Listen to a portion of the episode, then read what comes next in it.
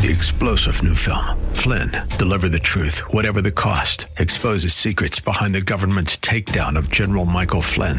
Flynn knew what the intel world had been up to. He ordered the first audit of the use of contractors. This set off alarm bells. He told the truth. He was the most dangerous person for Donald Trump to hire. They had to get rid of Flynn. Flynn, deliver the truth, whatever the cost. Available now. Watch it today. Go to salemnow.com. Salemnow.com.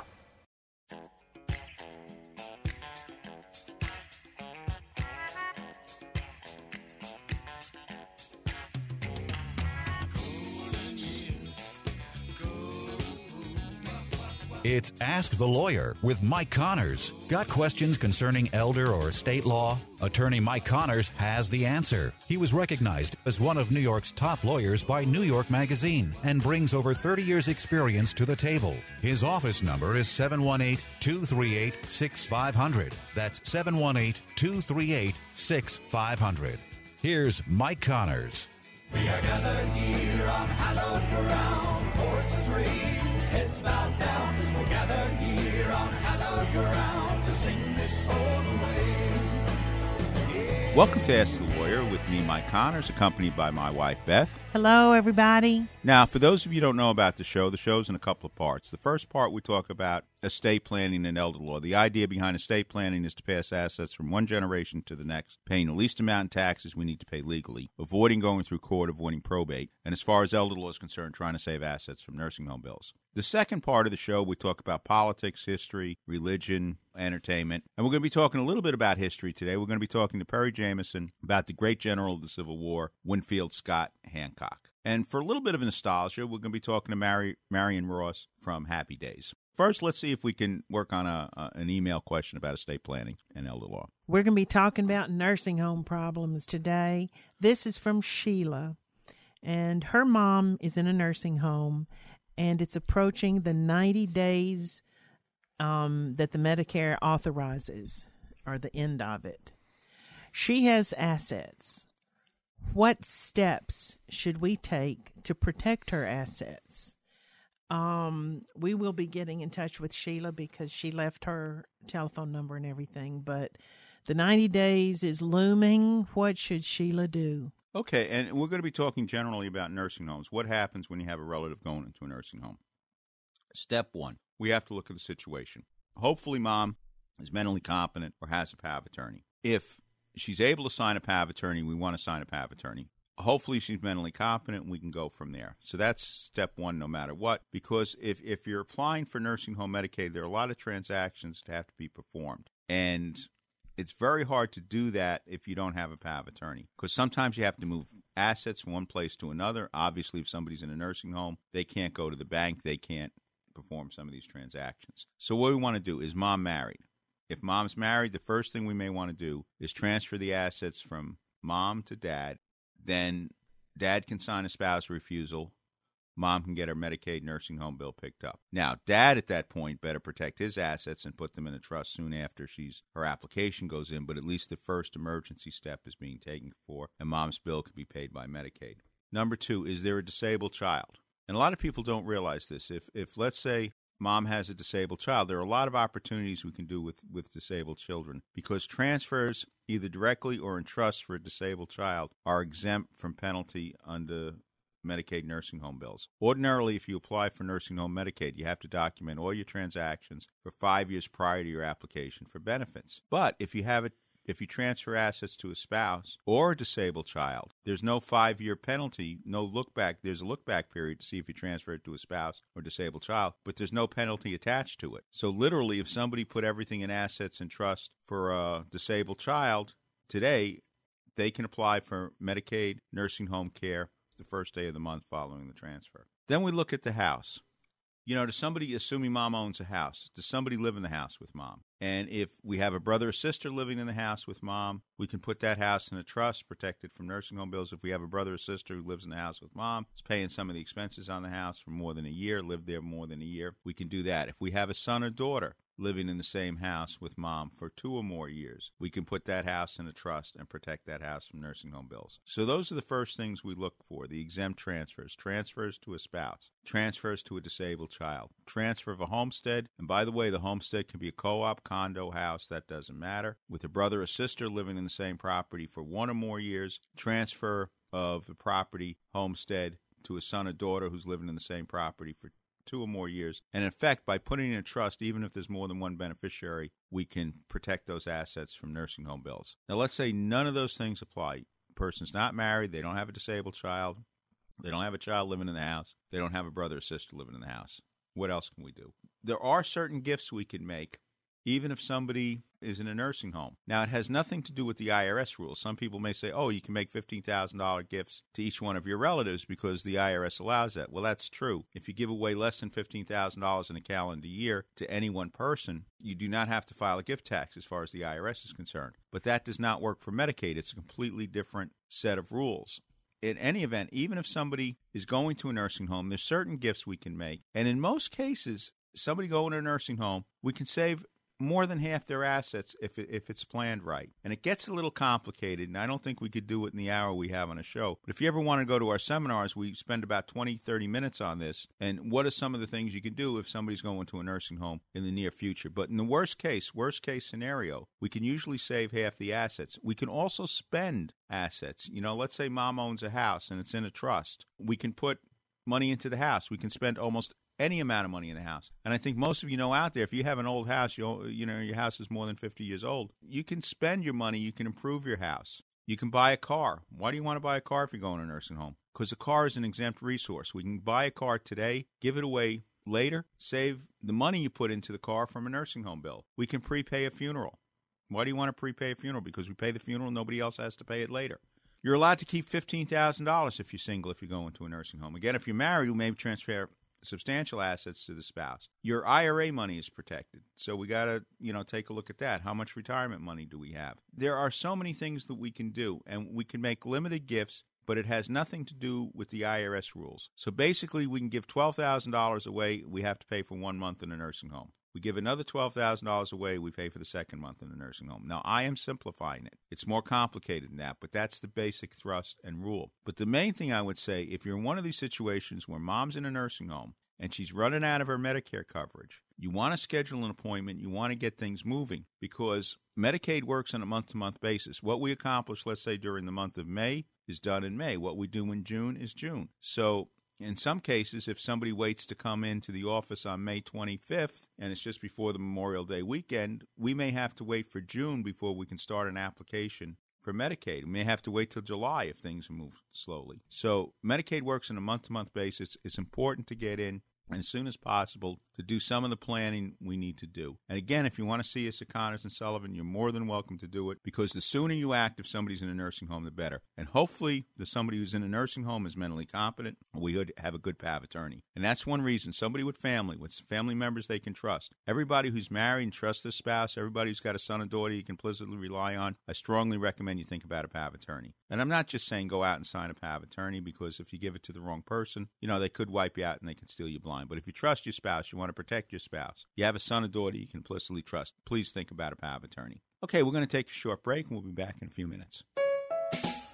For our Ask the Lawyer friends and listeners, you can attend any of Connors and Sullivan's free seminars on elder law, Medicaid, wills and estate planning, and more. Yes, it's all free and all close to you. So come to Connors and Sullivan's free seminars. On Wednesday, May 29th at Lenny's Clam Bar, 161 03 Cross Bay Boulevard in Howard Beach, Queens at 11 a.m. and 3 p.m. at Connolly's Corner, 71 17 Grand Avenue in Maspeth, Queens on Thursday, May 30th at 11 a.m., 3 p.m., and 7 p.m., and at the Adria, 221 17 Northern Boulevard in Bayside, Queens on Friday, May 31st at 11 a.m. and 3 p.m. Can't go to any Connors and Sullivan's free seminars? Then call Connors and Sullivan at 718 238 6500 for your own free office appointment. Make an educated decision on your estate and family legal solutions today. Just call Connors and Sullivan at 718 238 6500. That's Connors and Sullivan, 718 238 6500, or go to connorsandsullivan.com. Find out what you're entitled to. Come to a Connors and Sullivan free seminar. For more information, call 718 238 6500 or go to connorsandsullivan.com. Connors and Sullivan. Plan now for later. We all know someone who's been touched by cancer. It's the second leading cause of death. And it took the life of my father, John Wayne. But even in his final days, he was thinking about helping others and publicly campaigning to raise awareness about cancer. His courage and grit inspired our family to do everything we could to fight the big C, as my dad called it. So we did something about it and founded the John Wayne Cancer Institute 35 years ago to advance life saving research. Our discoveries are fundamentally changing the way cancer is treated around the world. Cures are within our reach, but we can't do it alone. I'm Patrick Wayne, and I'd be honored if you joined us in the fight against cancer. You can make a lasting legacy by helping to eradicate this deadly disease. Together, we can save lives. To learn more, visit jwcigiving.org. That's jwcigiving.org. Welcome back to Ask the Lawyer with Mike Connors. Welcome back to Ask the Lawyer with me, Mike Connors, accompanied by my wife, Beth. And we have so much to tell you about what we did last week. Well, what did we do last week? We took the train, the Acela, down to Washington, D.C., and it was a lovely trip. And we got to Washington, D.C., and we had dinner with our Legatus friends, and we listened to the parents of Mr. Sandmann, the young boy that was railroaded by the press, saying he had been mean to the to the Indian man with the drum, and he hadn't been mean.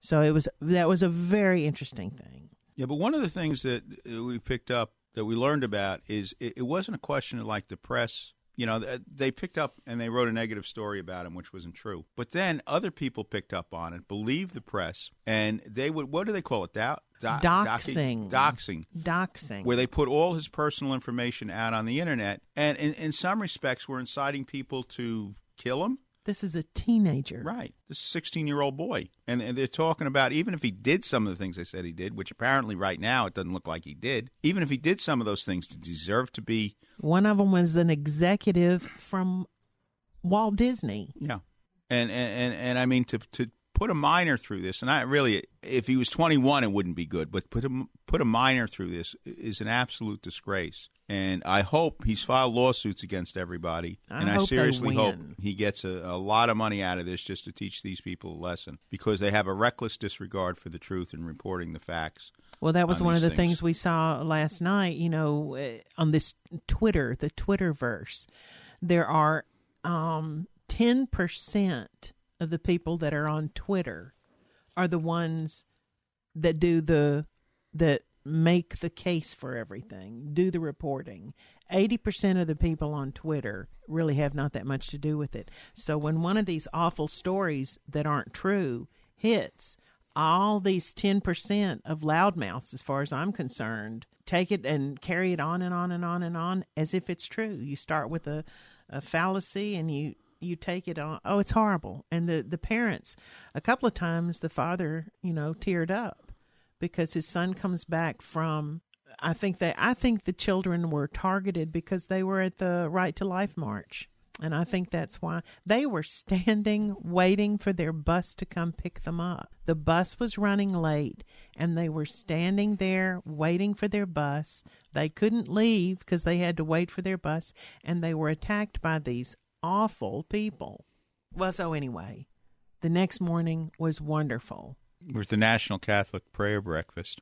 1400 plus people and um once again we were with our legatus buddies and uh we weren't bored once there wasn't one speaker that bored us, and there were a whole bunch of people that came up um some of the most interesting parts with the two people that came up that were talking about the the movies that were out and of course the star of the morning was unplanned um the woman who uh, was the person who actually was the the manager at one of these um, Planned Parenthood things. She was the one, and she's the one that when she when she actually saw what an abortion was, she just was horrified, and she's I I don't know I I have not seen the movie yet. I I'm just waiting to go see it, and if if anybody has seen the movie, you know, just let us know and tell us what you think. But um, the the prayer breakfast was just great. And Mick Mulvaney from the White House, from the Trump administration, showed up. And he said that in every meeting that President Trump has with foreign leaders, he asks them, What are they doing to help Christians in his country? He says it's part of a discussion. And, it, you know, it's interesting because Father Paul has said this before, you know, on different occasions. Nobody was, it seemed like nobody cared about the Christians until President Trump was elected. And I mean, you can vilify him, you can do whatever you want, but at the same time, as Father Paul said, he's doing more for Christians than any of the presidents, you know, in the last 20, 30 years. And one of the things in the prayer breakfast, oh, we can't forget how important it is to pray. Um, there are people of faith are being attacked all around the world, and just begin your day and end your day, end your day with prayer it it's important. It's important for the person that's praying, and I believe it's important for the whole world. So it was a it was a a blessing being there. Okay, we need to take a short break. Marion Ross from the Cunninghams. If you're a homeowner age 62 or older and are finding it hard to pay off debt, or how about enjoying your retirement years with less stress? A government insured reverse mortgage may be the answer or might be the perfect solution for you and your family. Hi, this is Frank Melia, a certified mortgage planner. I've been a mortgage specialist for over 20 years, and I've helped countless homeowners all over the tri state area tap into a little or a lot of their home equity so they can use it right now. This past October, the federal government made changes to the reverse mortgage loan program. Give me a call now so our office can show you how these changes affect how much money you receive and how the annual mortgage insurance costs have decreased. My job is to help you find the best solutions for your retirement goals. I do this by educating homeowners with straightforward information and answers. It's free to call and speak with me, Frank Melia, to determine if this FHA program might be able to help you and your loved ones now. Call and speak with me right now. I'll answer your questions and help you decide if a reverse mortgage is right for you and your family. Make the call now, 888 943 2646, or try me on the internet at www.quanticbank.com backslash fmelia. Once again, call 888 943 2646, and you could be on your way to a stress free retirement. Frank Melia, NMLS number 62591. All loans provided by Quantic Bank, NMLS number 403503. I think I just found myself believing that I didn't need God. I just had everything under control, and church was actually a, a burden to me. I might have gone to church, you know, at Christmas time, gradually quit going. No, I didn't take my faith seriously, uh, which which probably means I, I never really got it to begin with. You can have a beautiful car, a big fancy home, but if you don't have Christ in your life, there's an emptiness that's there. We are enslaved to power or to greed or to wealth or to lust, especially as a man. But there's a true freedom to not be enslaved, but to attach ourselves to God and to be free. Thank God I'm home. Now that I'm back in the Catholic Church, I'm a new person. I love it. There's peace in our home that we didn't have before.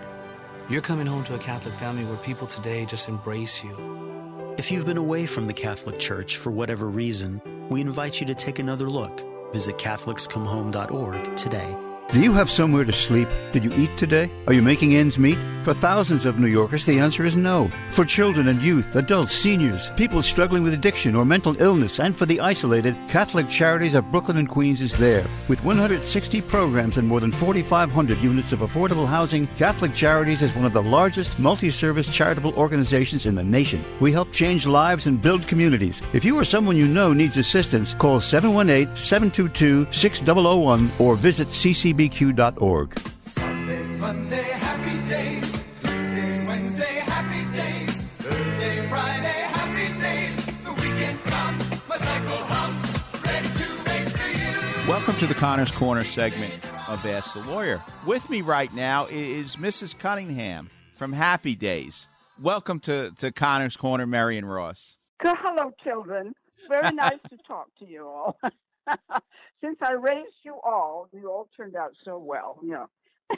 I don't think there are a lot of us children out here, but may, maybe back then some of us were in our 20s or something. But now you have a book out. What's it about? Yes. Well, it's it is the book of my life. It's so funny. My son, Jim Meskimen, who's an actor, he said, I'm bringing this guy to the house, mother, and he's going to write your book. I said, no, no, no, no I'm not going to. I'm not going to do that. And then the first next thing I know, there they are at the house, and they tie me to a chair, right, and they get me talking, and so now we have a book. It's called My Days, Happy and not so much, and otherwise. Hmm? Let- Let's go back in time. How did you start getting into acting? What What was your first professional role? Oh, well, it was even before that. I'm from Minnesota. And you know, we had long, long, hard winters. I'm from Albert Lea, Minnesota, south, 100 miles south of Minneapolis. And uh, my mother was a Canadian, and I was raised to be, think you can be anything, you know? And I, I'm being a middle child. Were you a middle child? No, but go ahead. no. it's, anyway, it gives you a lot of drive to be somebody.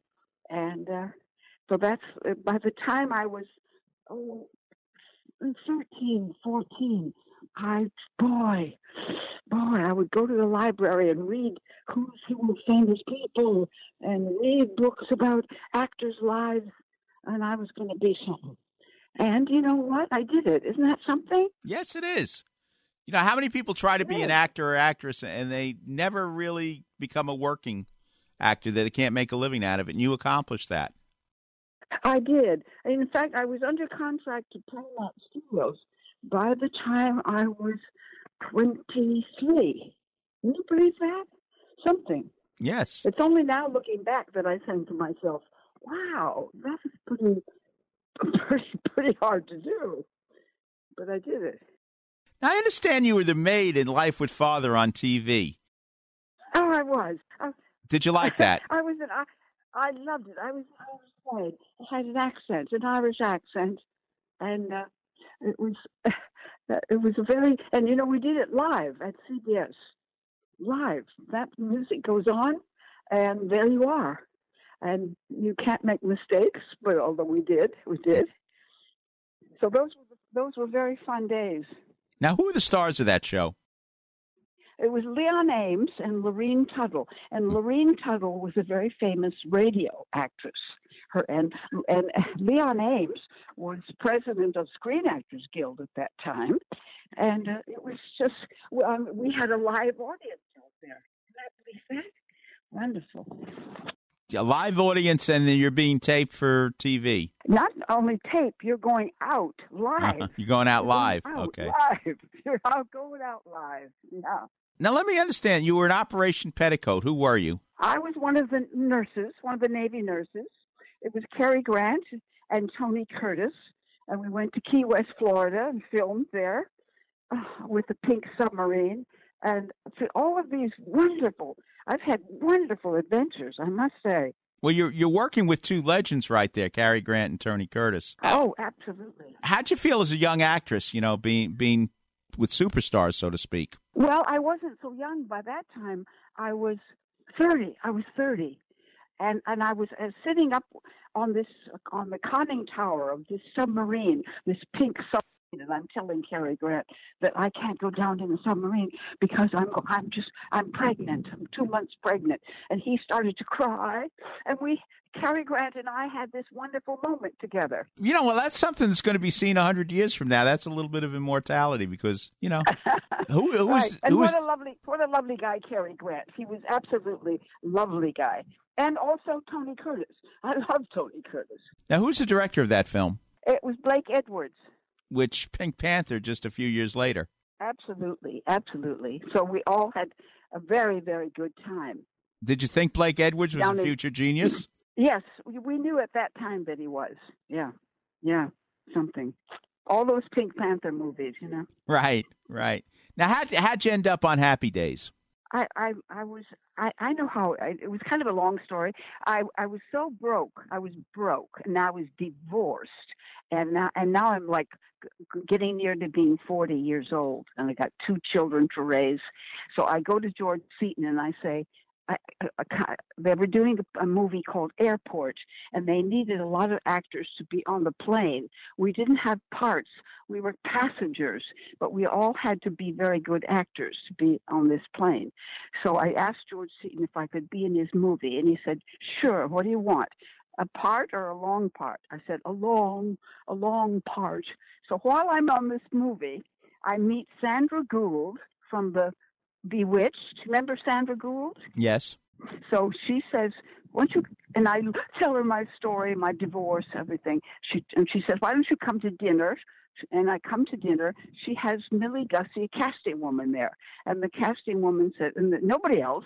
And she says, "Well, you'd be good in this um, in this little pilot we're making about Happy Days, you know." So that's how I got called into that. So if I reel it back, had I not gone to be in airport, I wouldn't have met Sandra Gould. She wouldn't have invited me to dinner, and then meet the casting woman. You know, it's a little journey in life, isn't it? Right. And did you think when you started Happy Days that people are still going to be talking about the series, you know, 30 years later? No, it's almost it's like 35 years later. Right. Oh, it's amazing. And you know, I'm very very close to Henry. Henry Winkler and I are very good friends, and he's he's now in a movie called Barry. Oh no, it's a series called Barry. Yeah.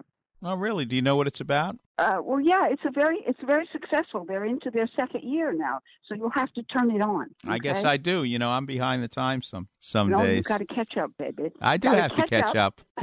All right, now you did a lot of TV work after that. What what are your favorite experiences? Well, I did a show that nobody saw called Brooklyn Bridge, and I played a Jewish Polish grandmother. So not only did I have accent, I had a whole cultural difference, and I that was really my favorite role, and that was for David Gary Goldberg, who did he did that series. What was his series called? I forget. But uh, David Gary Goldberg. So, and I'm hardly Jewish. You know, I'm not Jewish at all. I'm Scotch Irish. So that was that wasn't really my favorite. All right. Now, your book. What do you want the reader to get out of your book? Why did you write it? Well, you know, everybody in the cast wrote a, a little chapter. So in the whole last part of the book is a chapter from everybody, and and that's what's so warm about it, dear. We're the public knows us all very well, and it's just very nice to talk about it. And uh, of course, even uh, even Erin Moran, who then died the next year, but she wrote a chapter. Gary Ma- Marshall wrote a chapter, and he has now passed on. So we were sort of television history. No, there's no question you're part of history. Again, did you know you were working with another genius in, in Ron Howard? Well, do you know that? Pretty early on. Yep. Yep. I knew that. I knew that. Yeah. Really. It was amazing. He would he was always so orderly and watchful and sometimes uh, the, the cameraman would be arguing, "Do I pass that plate of of bacon from the right or the left?" And Ron would quietly say to me, "Do do do that from the right." Yeah, because he knew he knew camera. He knew camera right away. That's interesting. Of course, obviously, it's it, it's logical and it makes sense because he didn't become a director overnight. But that that's an no, interesting he wanted observation. to be a director. Yeah, yeah, he wanted to be a director, and uh, I'm not sure what he's working on right now. But what a lovely guy he is, and his lovely daughter Bryce. You know. Well, that's nice to hear. So, what do you have to say to the people in New York, Mrs. Cunningham? I I love being part of Americana. You know, I pretend I know all of you. You know, isn't that nice? Yes, it is I very think nice. You all grew up so well. It's a nice Yeah, sentiment. You all you all grew up so nicely, and I I guess Happy Days is still running somewhere, right? I think it's going to be running somewhere all the time. You know, probably 24 think hours so. a day, seven days a week. Yeah, like that, and the Andy Griffith Show too. You know, so Ron is forever on that tube. Well, I guess he's immortal in a way, as are you. well, thank you. I, I would like to be. I'd like to be. Well, thank you for being on Connor's Corner. Thank you, my darling. I enjoyed being it so much, and my best wishes to all of you. And thank you for calling me. Bye bye. Goodbye.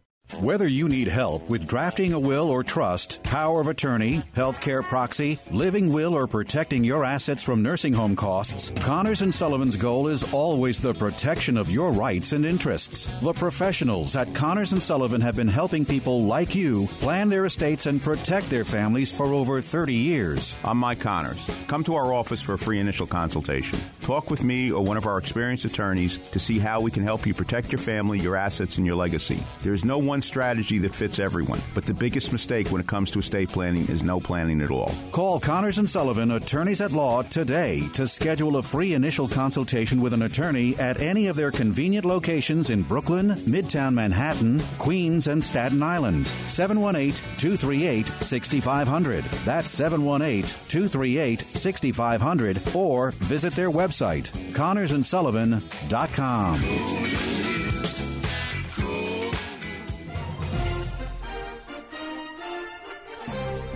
Hello, this is Father Frank Pavone of Priests for Life. The pro life movement is winning. One of the signs of progress is the growing mountain of medical evidence that abortion harms women, men, and families. Even researchers who identify themselves as pro choice are coming to this conclusion and publishing their research. Abortion advocates try to hide and bury this information. But so much of it continues to come out that their efforts to hide it will not succeed much longer. Abortion really destroys itself. The more it continues, the more it reveals itself as an enemy of the human family. Those who advocate abortion say they care about women's health. But if they do, then they will have no honest rationale for ignoring the harm that abortion does. As the mountain of medical evidence against abortion grows, so should our hope that it will end. This is Father Frank Pavone, National Director of Priests for Life.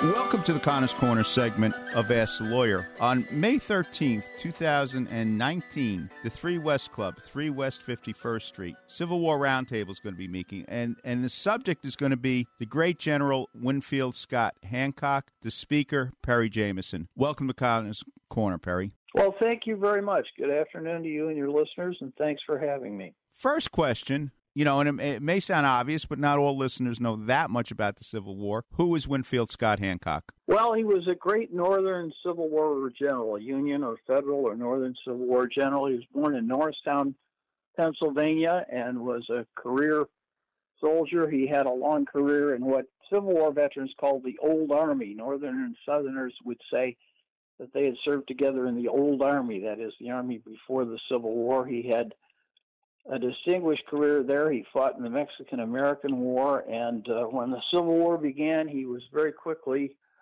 promoted to brigadier general and given responsibility for a brigade, which he led very well in the 1862 and 1863. Uh, he was probably best known before the Pennsylvania campaign or the Gettysburg campaign for his service at Williamsburg, old colonial Williamsburg, Virginia, there was a battle there on the 5th of May, 1862, that Hancock figured in prominently.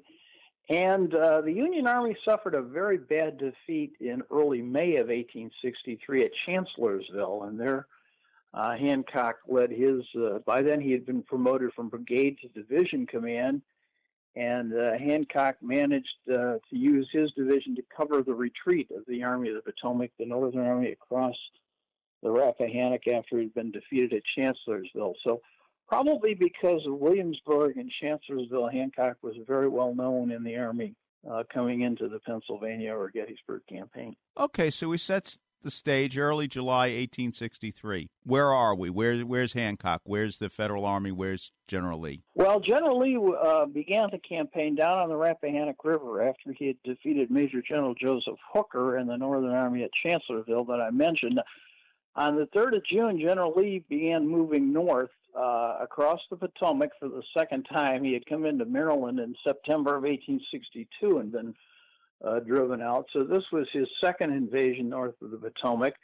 And this time he got significantly farther north. He got into southern Pennsylvania. But uh, By late June 1863, the Southern Army, the Army of Northern Virginia, Lee's Army, was spread out across southern Pennsylvania. It was pretty well scattered. And uh, also, what's always pointed to is uh, General Lee's very reliable uh, cavalry commander, Major General James Ewell Brown Stuart, Jeb Stuart, had taken his cavalry, with General Lee's permission, uh, on a raid off to off to the east. And as the Union Army crossed the Potomac and pursued Lee into Maryland, the Union Army was between Jeb Stuart and the main body of the Confederate Army. So Lee was had two problems in late June 1863. His army was scattered across southern Pennsylvania, and his main source of intelligence, his cavalry, uh, was out of communication with him. So uh, Lee, rather uh, reluctantly, he uh,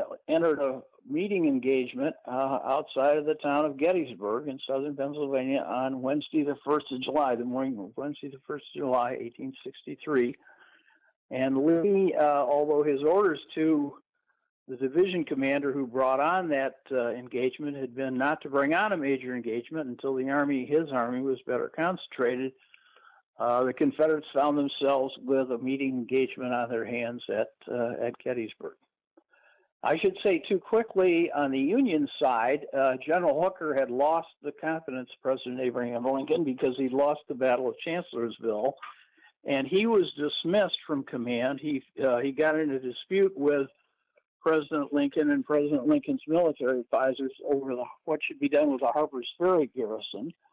And because of that dispute, Hooker put himself in a bad position. He threatened to resign, and to his surprise, uh, President Lincoln quickly accepted his resignation. The president was looking for an opportunity to uh, ease Hooker out of the scene. So on the 28th of June, I said the Battle of Gettysburg will begin on the 1st of July. So the 28th of June, just really a matter of hours before the great battle will begin at Gettysburg, uh, Major General George Gordon Meade is going to replace uh, General Hooker. So the Union Army is in some ways in good shape. It's well concentrated around Frederick on the 28th of June, but it has a brand new uh, commander. It has to make a change of command on the move. And at that point, what was General Hancock's position? General Hancock, uh, as I said, had distinguished himself at brigade and division levels, and on the 22nd of May, 1863, the commander of the uh, Second Corps of the Army, the Civil War armies were divided into corps, and the commander of the Second Corps, Major General D.N. Couch, was so disgusted with uh, General Hooker and the way he had mishandled the army at Chancellorsville that he resigned, and General Hancock replaced uh, General Couch. He was promoted because of his successful record. Hancock was promoted to succeed Couch on the 22nd of May, 1863. So uh, Hancock in the Pennsylvania campaign would be at uh, corps level. He would have that kind of responsibility for the first time. The battle opens up on July 1st. Where's Hancock? Hancock at that time was with his corps uh, at Taneytown, Maryland, which was uh, down across the Pennsylvania Maryland line, but it's only about uh, 12, 13 miles due south of Gettysburg. And uh, the Army commander himself, General Meade, was at Taneytown that morning. And when General uh, Hancock came in with his Second Corps, he had his men go into bivouac and rest. They made a very, very long, hard march two days earlier, and they badly needed the rest. And then Hancock himself reported to General Meade, and Meade, again, uh, shows the kind of uh, confidence that uh, the senior leadership had in Hancock. Hancock receives a very thorough briefing from Meade about where the Union Army is and where General uh, Meade believes the Confederate Army is. So Hancock, uh, on the morning as the battle is beginning, has a pretty good picture, as just General Meade himself, of what's going on up in Pennsylvania. The battle is on. Just cut to the chase. General Reynolds is killed in action. When does Hancock appear on the battle? Uh, Hancock arrived there probably about four o'clock that afternoon. General Meade had decided that it would be best for him to stay at Taneytown, where all of his corps commanders knew where he was and he could communicate with him. But he wanted to send a reliable sub, uh, subordinate. He knew he could do no better than Hancock, so he sends Hancock on up ahead to represent him, to take command of all the Union forces that are already at Gettysburg. General Reynolds, as you uh, said, was the commander of the First Corps and had been killed. And uh, so General Meade wants Hancock to do two things find out for him what's going on up there at Gettysburg. And secondly, he wanted to make a decision as to whether or not he should take on General Lee, whether the great showdown battle with Lee would take place at Gettysburg, or General Meade had had his chief of artillery and his uh, chief engineer draw out a defensive line down in Maryland of about 13 miles long along Pipes Creek. And as late as the morning of the 1st of July, Meade hadn't firmly decided whether he would fight a defensive battle behind Pipes Creek or whether he would fight General Lee somewhere else. So he wanted a reading from General Hancock. How good is the Gettysburg battlefield? Would it be better to fight General Lee along the Pipes Creek line, or would it be better to fight him at Gettysburg? I guess we know the answer to that question. right. Because we're not talking about the pipe Battle of Pipe Creek. So right. Hancock is there on the battlefield, and we're running out of time a little bit. So third day, Pickett's charge. Where's Hancock? Uh, Hancock played a very crucial role uh, on Friday, the 3rd of July, the last day of the battle, two days after uh, the 1st of July battle that opened the battle. Hancock is right in the center of the battlefield, and by then, uh, General Meade has taken up a very strong defensive position. And the center of that line, uh, General Hancock has a responsibility not only for his own Second Corps, but from other some other units on each side of his corps, which again shows the kind of confidence that uh, Meade had in Hancock. And Hancock plays a crucial role in defeating the famous, uh, if mis- misnamed, Pickett's Charge, the grand Confederate sack right into the center of the Union Army uh, on Friday afternoon, the 3rd of July. That attack is aimed right at the center of Hancock's position. Hancock did a couple of things. He before the attack was made, the Confederates fired probably 135 cannon and a great cannonade to, to uh, try to weaken the Union position. And uh, Hancock, who was always known to be a fearless uh, frontline leader, Hancock rides on his horse calmly through the cannonade the whole length of his line to show his men we can endure this, we can survive this. He, uh, Hancock was a great personal and inspirational leader. And then, secondly, when the attack does come, Hancock had make some tactical decisions. He moves some of the troops around to better deal with the Confederate troops, who at, at one point, of course, did break the Union line. Probably not many Confederates, 150 or so, no one knows how many, did break through the Union line, but they were contained by the efforts of uh, Hancock and others. What happens to Hancock on, on uh, he was very severely wounded right near the end of that, uh, right near the end of that action. And so, and it's a wound uh, he never really recovered from in the field. He he went home to uh, have his wound treated, and he he eventually sort of recuperates, but he tries to come back to the army in December of 1863. That proves too soon. He just can't uh, can't do it. He finally returns to the army in March of 1864. So he's with the army when General Grant arrives and begins what will turn out to be the great final uh, encounter between General Grant and General Lee and the beginning of the Battle of the Wilderness and the Virginia campaign. By that time, Hancock was back in the field.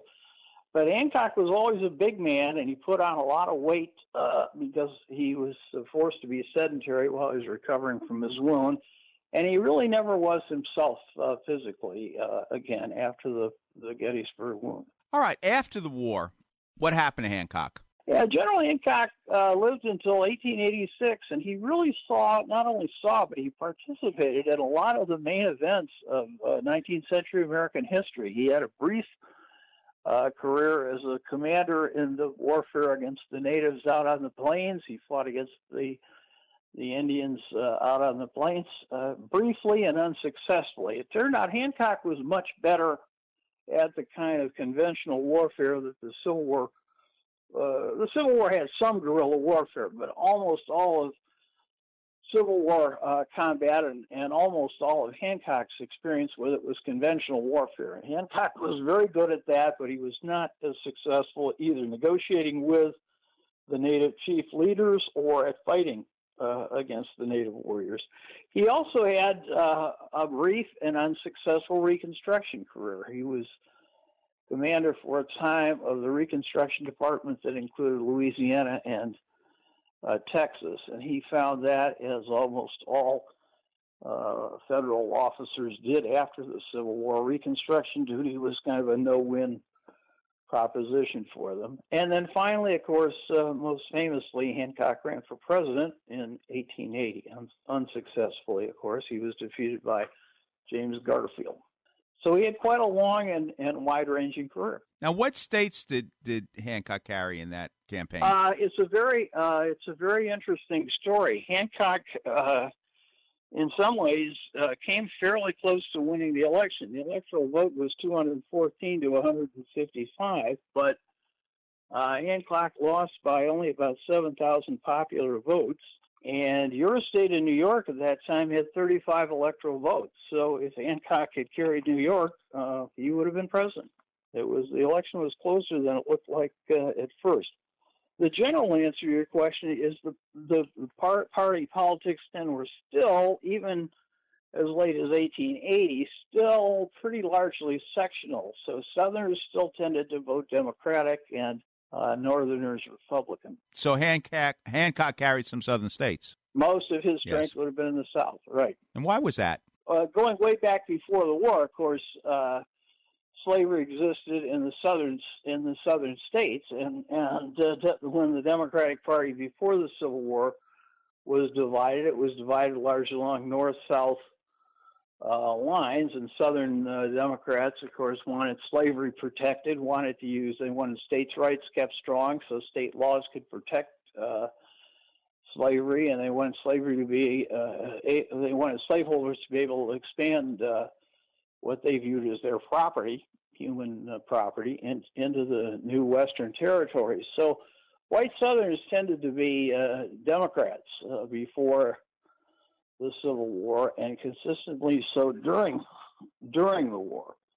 And the parties were still pretty much, uh, again, even after Reconstruction, were still pretty vote pretty much divided along sectional lines. Now, I should say, during the war uh, and before, just before the war, when the Civil War crisis, as the secession crisis was approaching the 1850s, the Democratic Party in the North uh, became divided. And uh, when the war came, there were some Democrats who felt that, well, Lincoln and the Republicans, uh, as usual, don't know what they're doing. We have nothing to do with them. They're fighting a needless war. They're getting thousands of men killed. Uh, we shouldn't be raising our arms against our Southern brothers and sisters, so on and so on.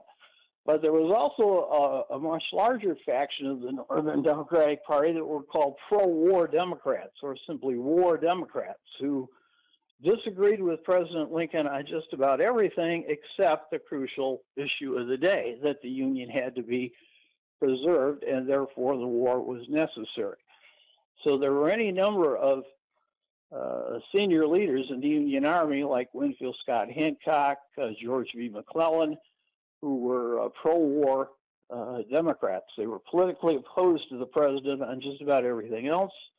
McClellan, of course, ran against Lincoln for president in 1864. But on the fundamental question that secession was illegal and the Union and the Constitution had to be preserved, uh, men like Hancock uh, risked their lives to fight for the Union.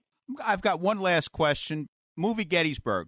How did you feel, or what was your impression of the portrayal of Winfield Scott Hancock by Brian Mallon? Uh, I think he did a fine job. Of course, we have no idea of what General Hancock sounded like.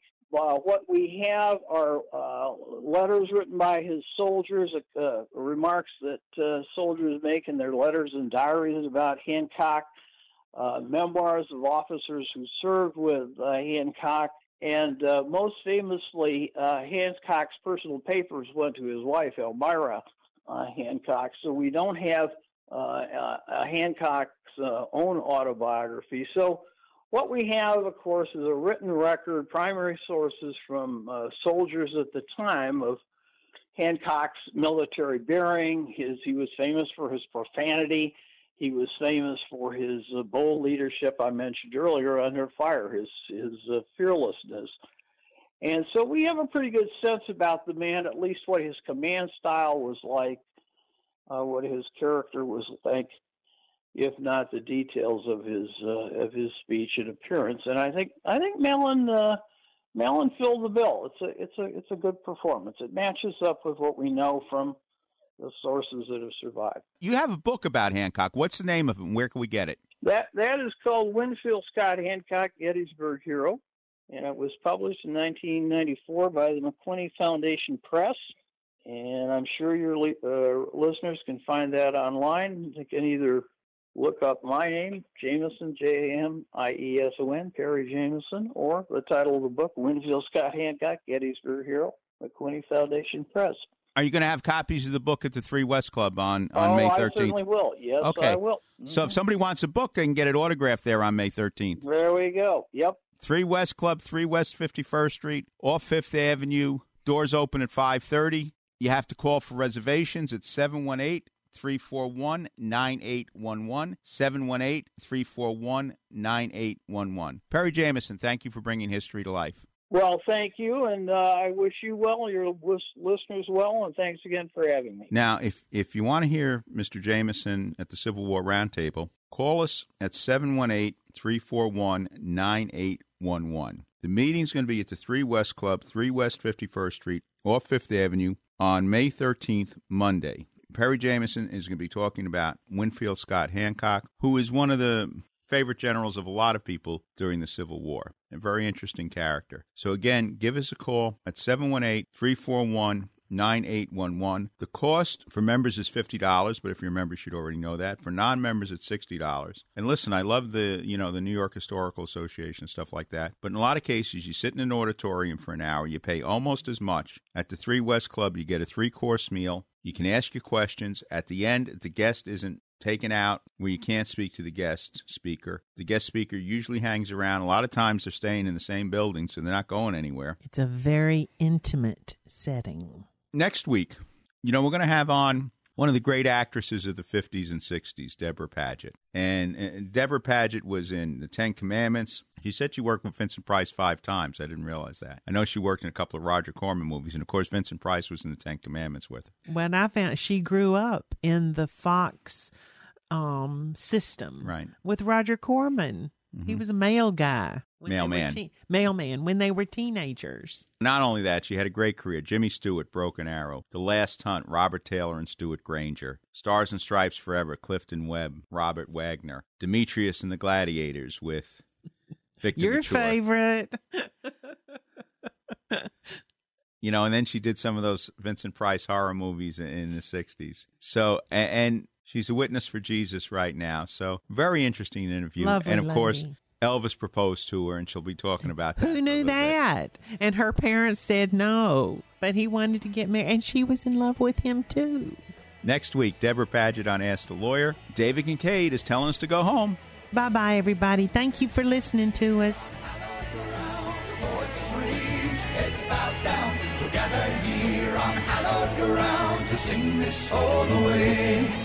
We are gathered here on hallowed ground, voices raised, heads bowed down. We're gathered here on hallowed ground to sing this all the way. We are gathered. We are gathered here on hallowed ground, voices raised, heads bowed down. We're gathered here on hallowed ground to sing this all the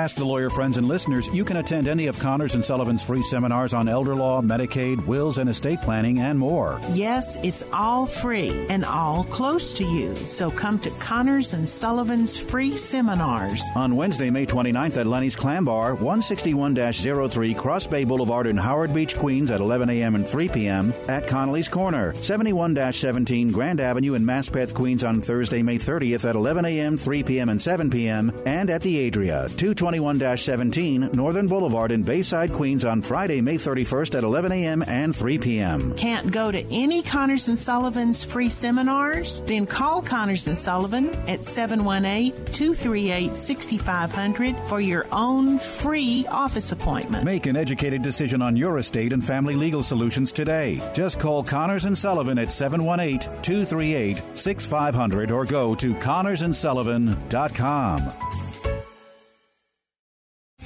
Three star general Michael J. Flynn, head of the Pentagon Intelligence Agency, knew all the government's dirty secrets. He was one of the most respected generals in the military. Flynn knew what the intel world had been up to. He understood its funding. He ordered the first audit of the use of contractors. This set off alarm bells. The explosive new documentary, Flynn, Deliver the Truth, Whatever the Cost, uncovers the facts behind this scandal. Flynn told the truth. He was the most dangerous person for Donald Trump to hire. I find out the worst enemy that I'm going to face in my life is right here in America. They took my assessment and they wanted me to change it. And I was like, I'm not changing it. They had to get rid of Flynn with in depth interviews, archival footage, and never before seen personal records of the man behind the headlines. I just felt like I was drowning. Flynn, deliver the truth, whatever the cost. Available now. Watch it today. Go to salemnow.com. Salemnow.com.